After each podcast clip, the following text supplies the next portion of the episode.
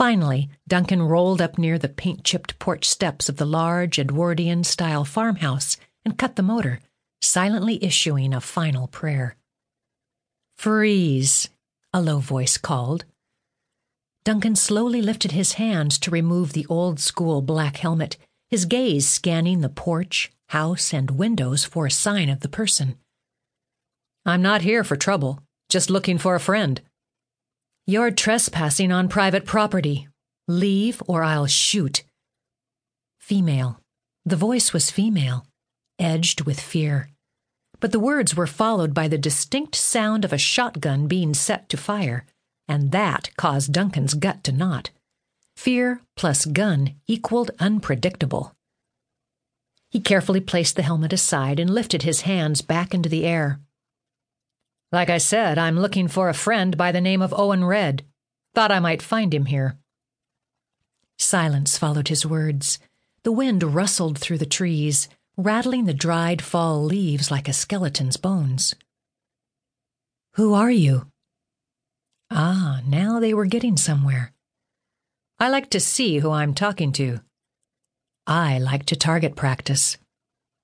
He almost smiled at her snarky rebuttal, but wasn't sure just yet that she wouldn't practice her shooting skills on him. "My name's Duncan MacGregor." "MacGreg... Owen's boss?" The woman's tone reflected her surprise.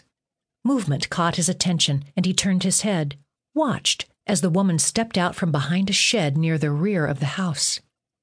He almost swallowed his tongue.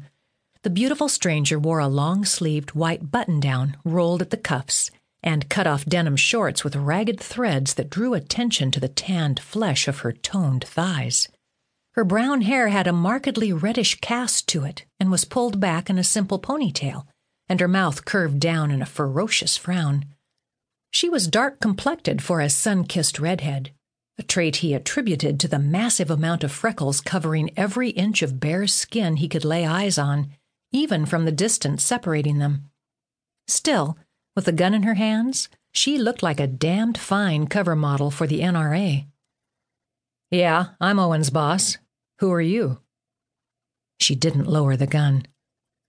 "I'm Owen's friend," she said with a lift of her chin. Duncan nodded his head toward the shotgun. "You mind pointing that somewhere else?"